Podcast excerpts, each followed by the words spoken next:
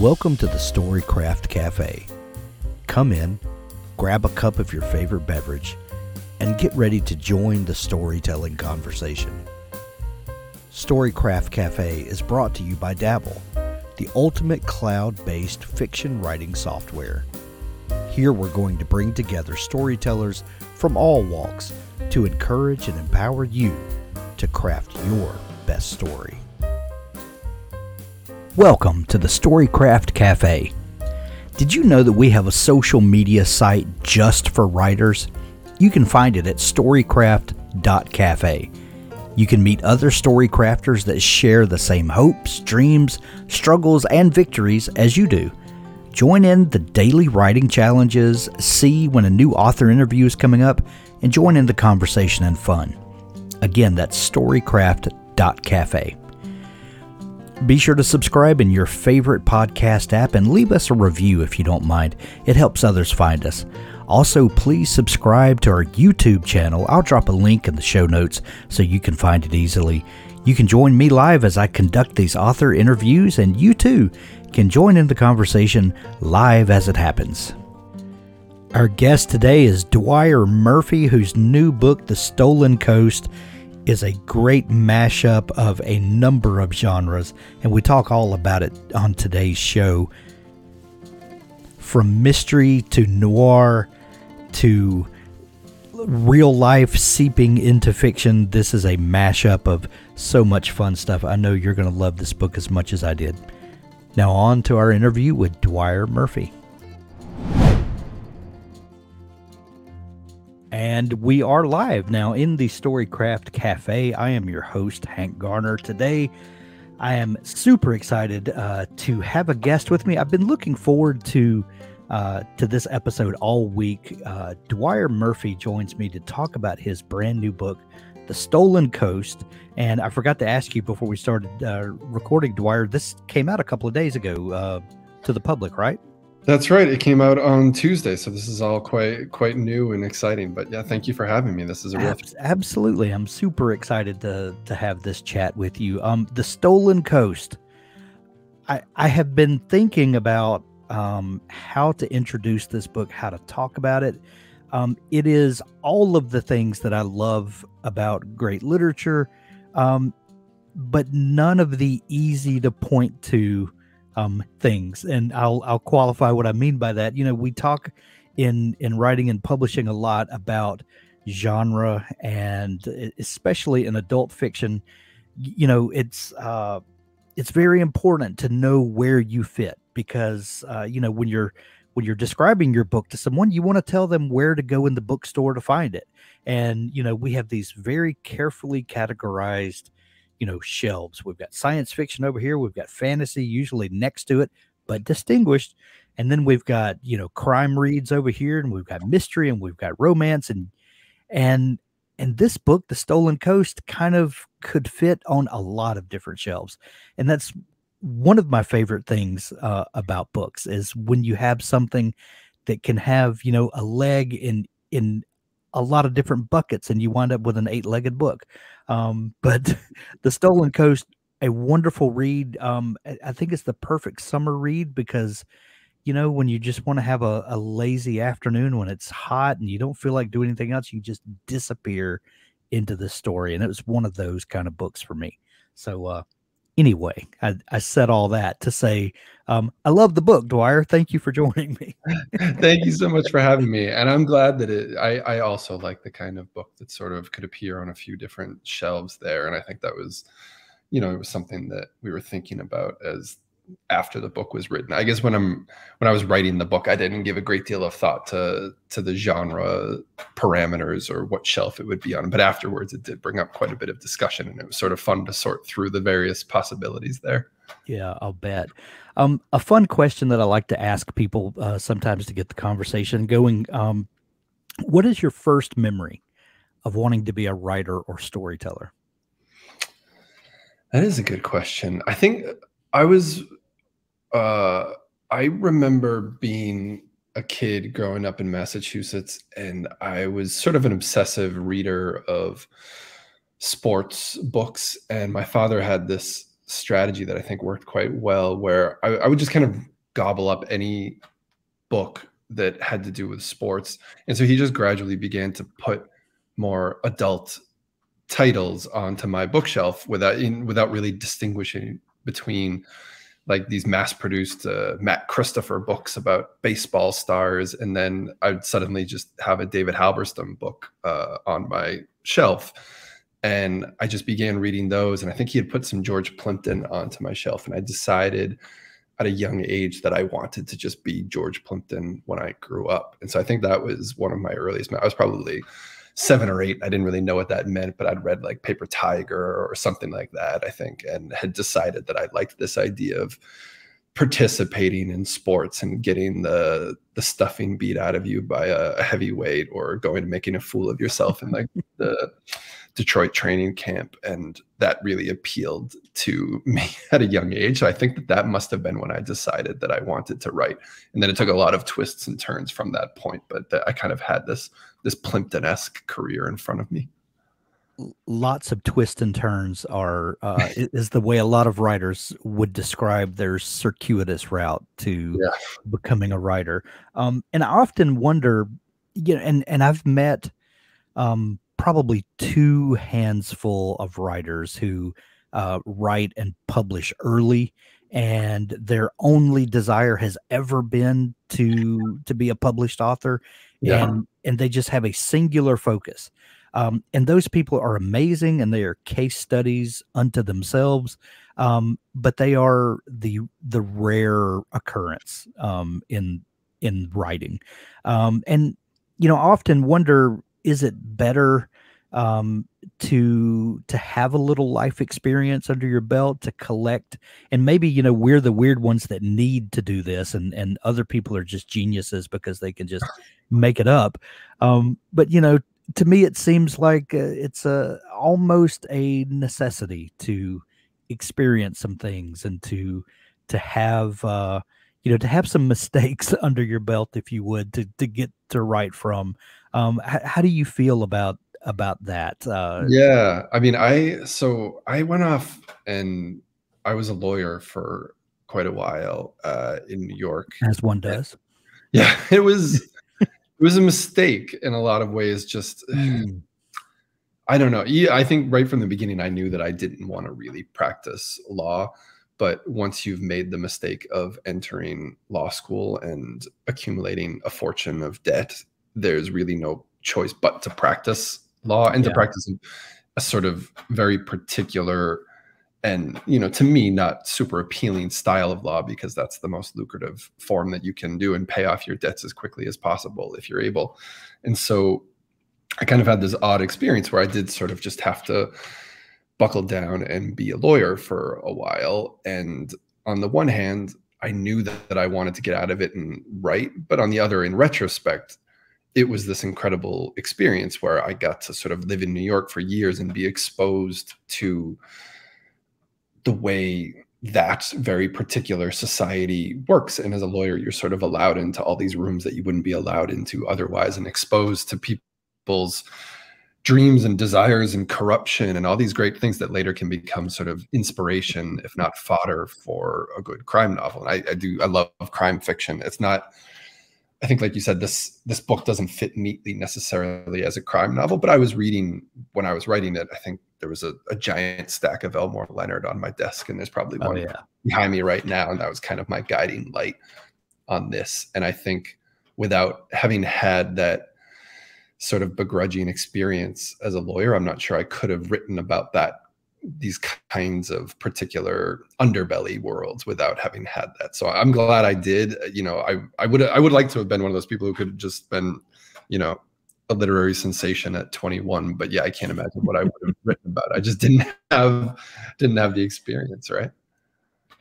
So so you practiced law um when you what, what was the catalyst that that gave you the um uh, it, sounds like you all, always had the desire to to leave and to pursue writing, but what what was the thing that that kind of pushed you over the edge? That uh, because you, you didn't immediately start writing novels, you have no. been working yeah, so in I, the book industry.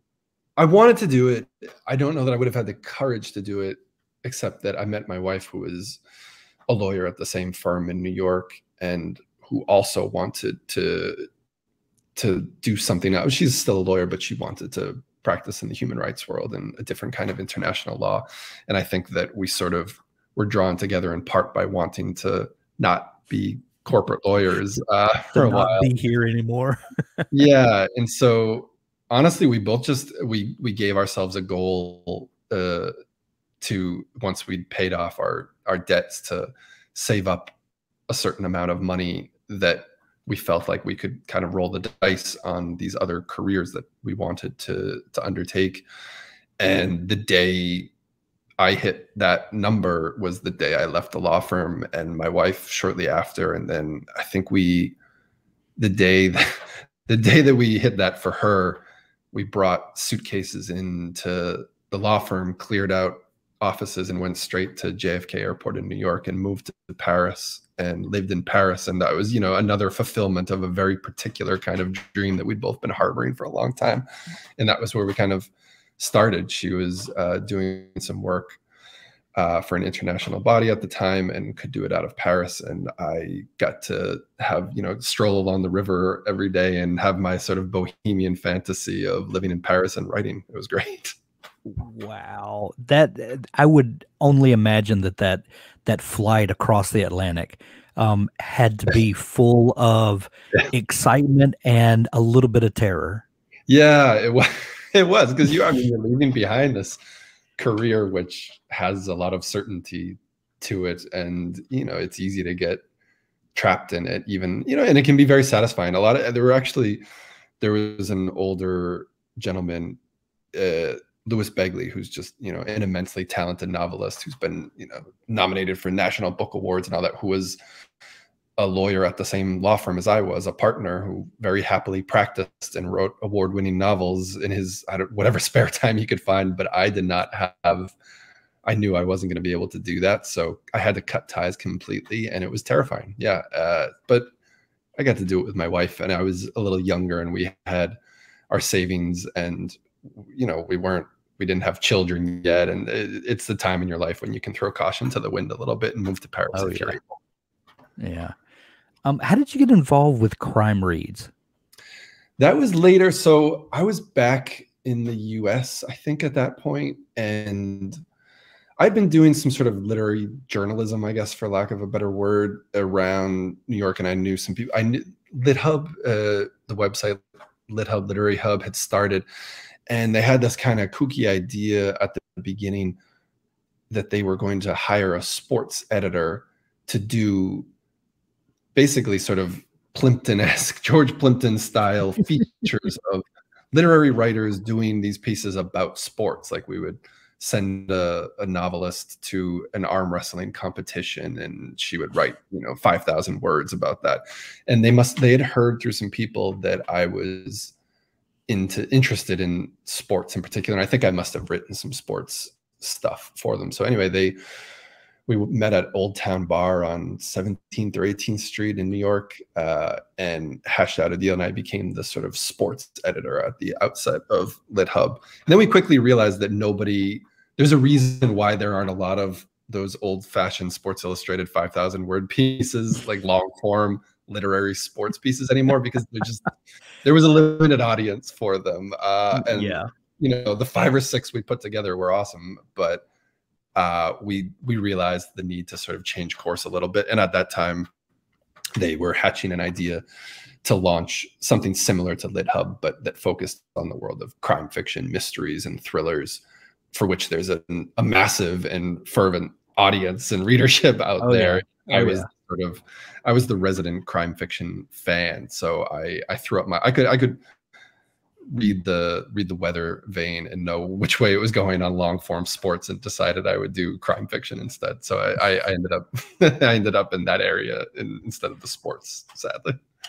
Well, well, even though the the sports story it, to me that sounds fascinating. That's but I'm you know that's probably me and four other people that that you know. Me too. I still love that it. Had to, it, That had to feel like a full circle moment, didn't it? Yeah, it did. You know, from from being a kid who fantasized about that to then no, it was a dream job. Real conversations guys, about it. Yeah, it was. And one of the guys um, who was who launched LitHub, Terry McDonell, had been the editor of Sports Illustrated for those years that I was reading it, and so it was a particular thrill to get to sit down and think that we were going to recreate even a, a glimmer of this. It was it was it was great while it lasted, and uh, it was fun to sort of recruit my my friends from the literary world in New York to go off and do have some strange adventures and write about them. But we just didn't get to do too much of it before it became very apparent that this wasn't going to make money. That's so funny. So so crime uh stole your heart as it as it were. Um yeah.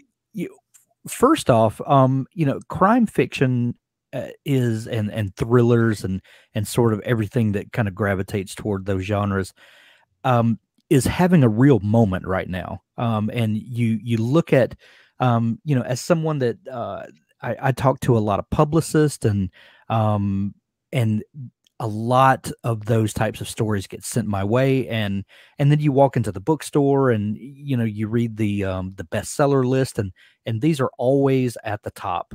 Um, it's, it's it's really having a moment right now but then you you kind of rewind back to the uh, to the 90s to the 80s to the 70s and you realize that that these types of stories have always kind of been having a moment. Um, what do you think it is about those types of stories that resonate with readers so much and have for so long. I mean i think they're entertaining. They're entertaining as hell and people want to be entertained and when they come to a book uh, i think they want that too. So there's at least this skeleton of genre over that that there's a type of story that we know that we're going to be engaged by and sucked into. There's an inherent mystery in all these things and a reader is going to want to turn the pages to solve the mystery in some regard even if you know like my, my books don't necessarily have a traditional mystery in them in any real yeah. sense but i do think that there's a natural propulsion or momentum to a story that has that kind of crime and mystery element to it and it's just you know i mean it's storytelling that goes back to the beginning of the beginning of time is a reason why these stories have been around not just popular this century but last century all centuries because we want to see people with the highest stakes and you know the death and dreams and ambition and tragedy going through so i think that you know they naturally lend themselves to these types of stories and there's something in our dna that kind of responds to that those beats of storytelling. So to me, it's also just, I mean, I love the form because then you can kind of do with it whatever you want. And I think there is, you have a certain confidence that the reader is going to be engaged because you've put the work into creating a plot that they might care about and want to advance through to find out what happens next. And once you have that certainty, uh, you can feel quite liberated as a writer. I, I, find it very freeing because you can do all sorts of strange and peculiar and fun and exuberant and odd things in between, and you've still got you've still got something tethered uh, that keeps you that keeps you tied to that story and I, find that really liberating. I don't know how you you feel about it but to me that there is something very freeing about that because I, I know that i've got that story and so i can do all these other eccentric things around it it, it's also kind of like when you talk to horror writers and and your books have right. nothing to do with horror so to, i don't want the audience to to misconstrue no, no, what, yeah. I'm, what, I'm, saying um but the um you know uh, horror writers are are usually some of the nicest most yeah. genial engaging people that you'll ever meet and they're nothing like the stories that they tell um but you know um th- there's something about reading something that scares you but but reading it from the comfort of your favorite reading chair where you're home and you're safe and nothing bad is going to happen but allowing your imagination to go there there's something primal about experiencing those feelings without being in danger and and crime fiction kind of touches on a little bit of that uh, you know there, there's something about exploring the the darkness of humanity without having to be dark uh, you know maybe that's kind of oversimplifying but but th- there's there's some kinship there in in that type of storytelling.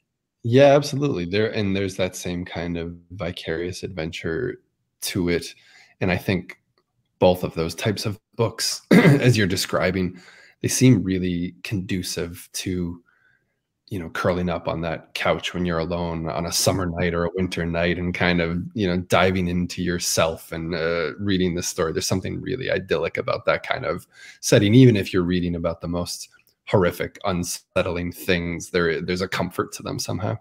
Right right. So you're you're working in the in the world of publishing um but um you your you published a book last year uh, that mm-hmm. was your first published novel. Um, mm-hmm. What what kind of got you? What, what was the the first idea for for that book, and and when did you realize that this was going to be the the thing that that launched your your fiction writing career? Yeah, I think I had been kind of dabbling for a long time on a different type of novel, something uh, maybe a little bit more somber and without any story and something that was a little bit uh, just a different kind of novel. And at some point along the way discovered a different kind of love for crime fiction. I think i've probably told the story to a lot of people but i was wandering through some stacks at the center for fiction in new york which is kind of private library. And i came across walter mosley's devil in a blue dress and just was completely captivated for the next eight hours and didn't move out of my very comfortable seat while I was reading it. And I think that kind of opened my idea, my eyes to the sorts of things that crime fiction could do. And around that time, uh, I'd been trying for a while to write a novel and kind of giving things up and just not really doing it to my satisfaction. And so never finishing anything or never showing anything to anyone, kind of just quietly, secretly plugging away at these things. And at that time, my wife uh, became pregnant, and we realized we're going to have a child. And I think I'm I'm I'm curious if you've spoken to other authors who've had that impetus as well. But suddenly, to put a clock on this kind of aimless dream that I'd had for a while of wanting to be a writer that had no particular pressure to it, and now I kind of felt like, for whatever reason, I felt like I had nine months to write a novel and for it to stick and be the novel that I was proud of and that could be published. And if i didn't i was going to go back to being a lawyer uh, and try to you know do that to i guess i had this idea that i needed some stability or finances to to pay for my child's life you know? There, there's that's just the reality of it. So anyway i put this kind of clock on it and i've always kind of worked there's nothing like children to solidify the adulthood yeah. that you're in. It is right? And it i i like working under a timeline and pressure kind of in that sense. And I just knocked out this novel that I was really thrilled with. And uh, it, it was sort of, I think my wife and I were watching a lot of movies late at night and working through our anxieties in the lead up to this uh, birth. And we, we'd watch Chinatown one night. And I just had this idea where Chinatown was kind of seeping into other aspects of my life and altering my vision of it. And that kind of became the novel, the story of a, a washed out lawyer in New York who starts, who finds that he's kind of caught up in the plot to Chinatown circa 2005. Uh, and I was able to just get the draft done before my daughter was born and things worked out great. So it was, it, I'm, I'm glad that I didn't have to go back to being a lawyer, I guess both of these novels uh, are noir-ish. Um, they they have a noir sensibility with while being firmly rooted in the the here and now, the the, the present of, of it all. Um, do is there is there a certain um thing that you're a certain feeling that you're writing for is, is there are you channeling um anything in particular that that makes your writing come out with this sort of feeling? And i say feeling because that it's not anything that you can necessarily put your finger on but it is absolutely communicated on the page. And it's one of these ethereal things you know when when we talk about writing we talk a lot about the woo woo stuff that you know that you can only talk about in these types of conversations but it's absolutely true. You know you can't put your finger on it yet there it is I'm glad that you can feel it because uh, to me, I mean, there's all these different components of the writing that one could value over the others, you know, story or character. And I, I think for me, if I'm being honest, you know, I'd like to think I value all of them and put time and effort into all of them. But atmosphere is the most important piece of it for me and it's the piece that draws me in as the writer so i hope that it's drawing in readers as well but i think that i always kind of try to uh, put this trick on myself where i try to th- imagine that i'm in say just like a dark bar somewhere and you know i'm stuck in a town where i don't know anybody in particular and uh, I've got a bottle of wine or something, some a nice whiskey that somebody's brought over, and I'm expected to tell a story to somebody else in the bar and to keep their attention. And I try to kind of channel some of that into the voice I'm using as a writer, where I'm imagining that there is this person who whose interest needs to be captured and captivated in this particular setting. So I think that that kind of lends naturally to a noir atmosphere. Uh, but it also kind of is i think that i don't ever want it to feel like i'm just telling a story where it's a to b and i have particular beats that need to be hit it's more like if you're actually talking to someone all sorts of ambiguities and questions would arise and you might take diversions and you might ask them questions about their life and that you know turn the tables on them and it's not just a straight story that would be told so i'd like to think of it as kind of a running conversation in a dark bar in a town where I don't know anybody, and I, I've got this one person whose attention I want to keep. That that is, uh, I'm so glad you shared that because that going into the writing with that mindset absolutely will influence the way that you tell the story. I, I've I've never thought about that before, but that's that is a great um, trick, uh, if you will, to kind of get in that storytelling mode. I love that. And like just conversation too, like what you and I are doing right now. If I were being perfectly natural with it, I think there's still some lawyer piece of me that just wants to have, run a deposition and just ask the other person questions. So my natural mode here would to just be ask you endless questions and try to transform that into our, our own joint story. But I, I just I like conversation. I like that back and forth, yeah. and I try to put that into the writing too. Yeah. Well, your dialogue definitely reflects that. It it it feels like real conversation and not and it, it's such a balance because uh if you if you were to record actual conversation there's very yeah. it's very broken it's right. very uh there, there are a lot of uh things that are communicated and things that are sort of communicated but the interpretation between the two people factors into that a lot and and a lot of times that doesn't translate to the written word very well you know because you you, you say oh your your dialogue is just like conversation well no it's not because right. conversation on page is terrible um, but there is a a fine line to splitting you know what what we perceive as real conversation uh you know versus th- the way it really is that that's a real art to translating that yeah, it's so fun and interesting, right? And I think, you know, writers who try to write good dialogue all discover this, but it is there you're somewhere in the realm between what could realistically be exchanged between two people and what is insightful and evocative and interesting to read on the page. Uh, and so I feel like if you really care about dialogue, you're sort of forever honing that dialogue to try to strike the exact right balance between the, the, those two poles. And it's it's a lot of fun. I mean the dialogue is my favorite it's my favorite part of it. it it just makes the story kind of sing and all the characters feel real and they get their chance to kind of step onto the stage for a while. Absolutely. Um i read something about you, or I saw it in an interview. I can't remember where, and please correct me uh, if I get this wrong. Um, but you found um, something of your father's uh, one time that was uh, had to do with a previous life. Um, can, can you yeah. kind of tell some of that story?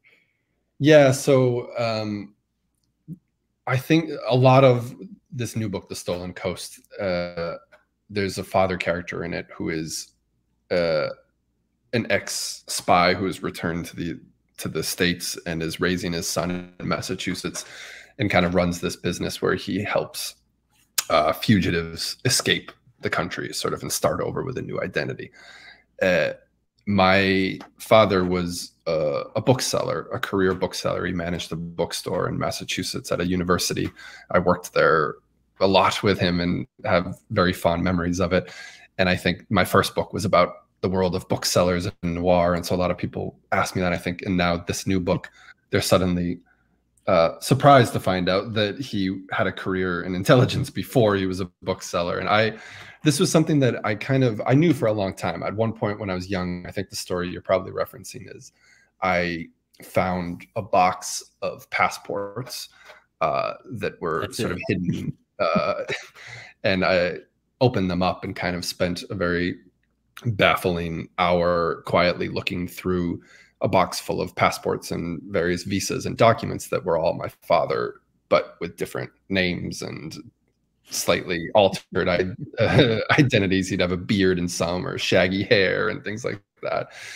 Uh, and kind of trying to understand what that meant. And so I think like a lot of people who worked in intelligence, he was he had been trained very rigorously not to discuss it with anyone. Uh, and that was kind of the baseline. And then over the years, I think he became gradually more comfortable sharing pieces of it because it essentially these were his formative years. He went off he was drafted into the military and then recruited out of the military to be trained in intelligence and then sent off to to sort of live out his 20s around the Mediterranean uh, doing intelligence work. Um, and you know that is such an odd way to grow up and to meet the world that I think you know that that was a pivotal part of his story. And so to the extent that he was able to sort of communicate it to me, we did. And I obviously, if you have a father who was a spy, you want to hear all the stories you can, right? And so I would oh, yeah. try to pry them out of him as much as I could. And he's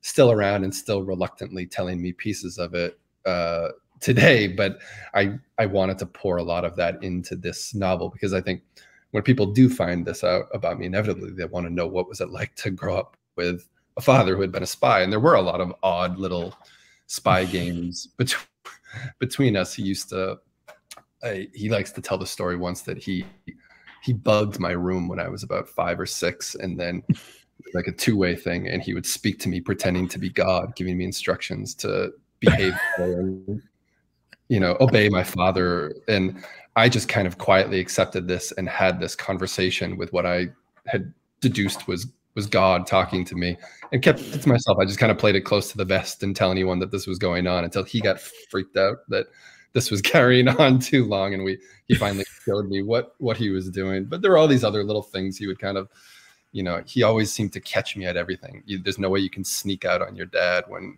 he's uh you know a, tra- a trained operative just there's no way to so it was kind of liberating because i just assumed growing up that my dad knew every bad thing that i was doing and he basically did and we just kind of we, we figured it out together and it was great i think he was the best emotionally adjusted former intelligence person you could possibly imagine because he's he was a great guy, had a great dad, and he still is, and uh, and he's very graciously allowed me to tell some of his stories in this book.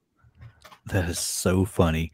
Um, Jack Betancourt, your protagonist uh, in in the new book, um, f- finds places for fugitives, um, and I, I I asked you to to share that story because it does kind of seep its way into this book, not in a direct way, but um, there are a lot of things in the story that are obviously kind of flavored by growing up with with a father who, you know, had that sort of connection.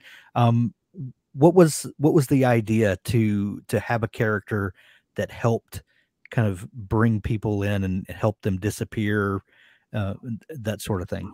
It's something I've always been fascinated with. I assume because of my father and the upbringing that I had. But we we used to play this game, and I I play with my wife now. Where whenever we go somewhere new, we like to think about what sort of pipeline, informal pipeline, we would use if we needed to escape the jurisdiction. If we were falsely accused of a crime, needed to go on the lam, how do you quietly get out of that jurisdiction? So it's always been this thing in my mind, and it kind of pieced together with I grew up in this town in Massachusetts that I, I found out when I was a lawyer that it had a reputation locally, at least as a place to go to kind of lay low and use as a way station if you were getting out of town, if you needed to get into the wind. And, you know, evade law enforcement for various reasons that kind of get worked into the book in a very romanticized version that was true. And so i kind of combined a few of these elements into creating this this town that for me at least was sort of a vehicle for romance and intrigue. And it kind of felt to me like a sort of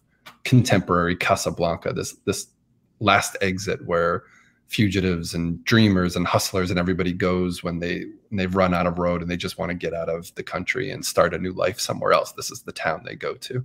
Uh, and it was once i had that idea for a town that exists like that it was just too fun not to to write a whole novel about it.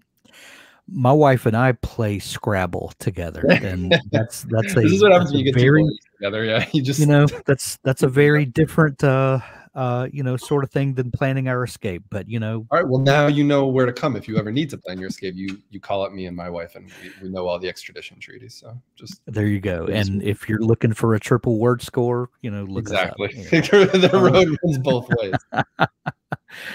um, the the other um guilty pleasure that I absolutely love in novels is I love a heist novel. There there's there's something. Yeah about a heist that just um I don't know. It's I, I, just absolutely love it. And you find a way to work yet another um, subgenre into a story that already is bristling with fun.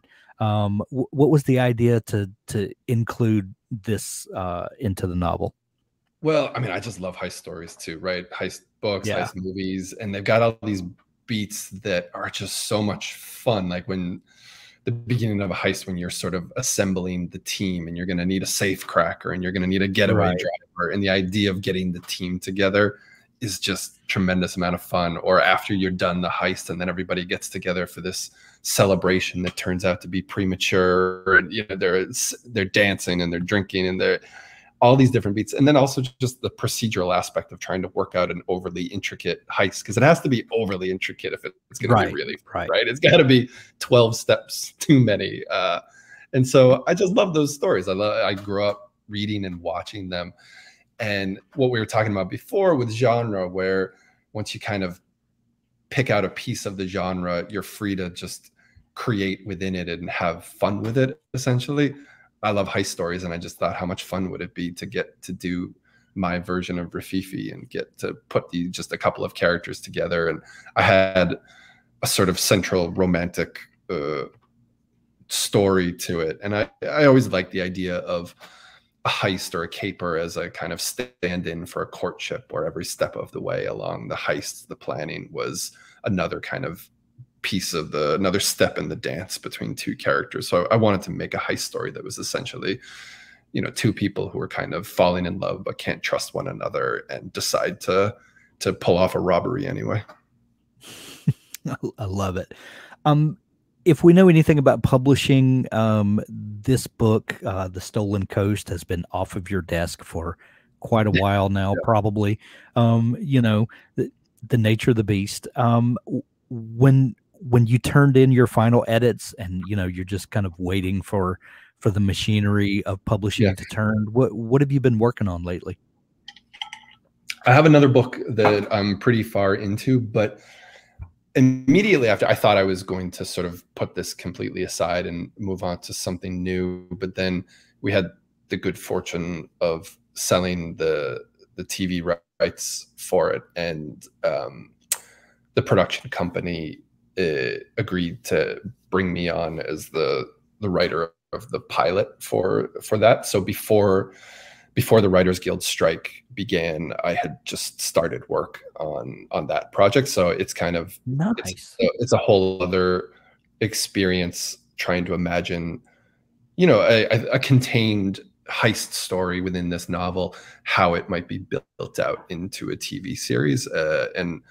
that's been great fun because on really this is just what it comes down to is the town that I'm writing about in this strange kind of atmosphere of fugitives and everybody leaving the country and everybody's got a con against one another, but they're also living as neighbors in this beach town in Massachusetts.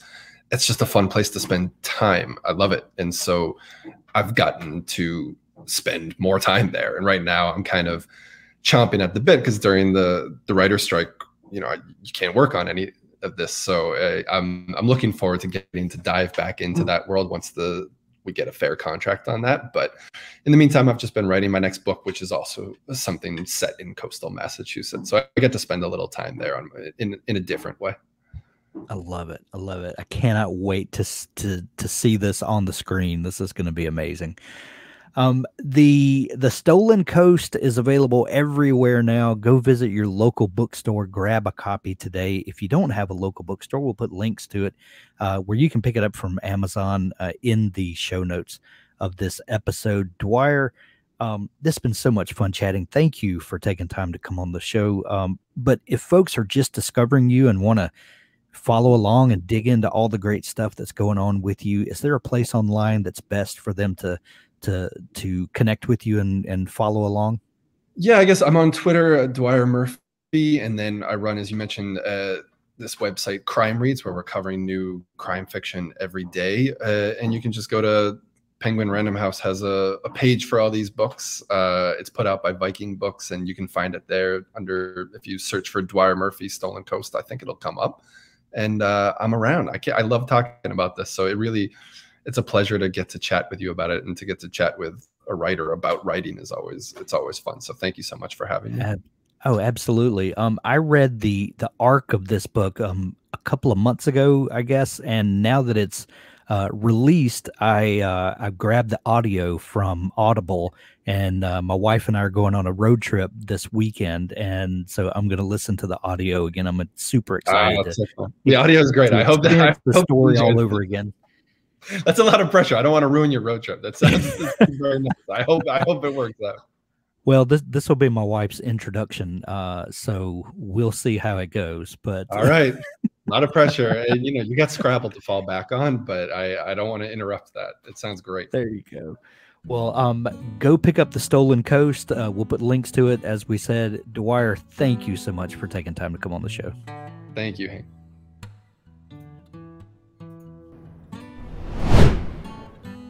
That's our episode for today. There's so much more to come as we talk with authors about the craft of writing, but also the business of publishing. Be sure to subscribe to the Storycraft Cafe podcast in your favorite podcast app to never miss an episode. The Storycraft Cafe is made possible by Dabble. Writing a book is challenging, your writing tool shouldn't be. Dabble is an easy to use online writing tool packed with helpful features that allow beginning novelists and published authors to create amazing stories. Visit us at dabblewriter.com and start your free trial. Thanks for listening.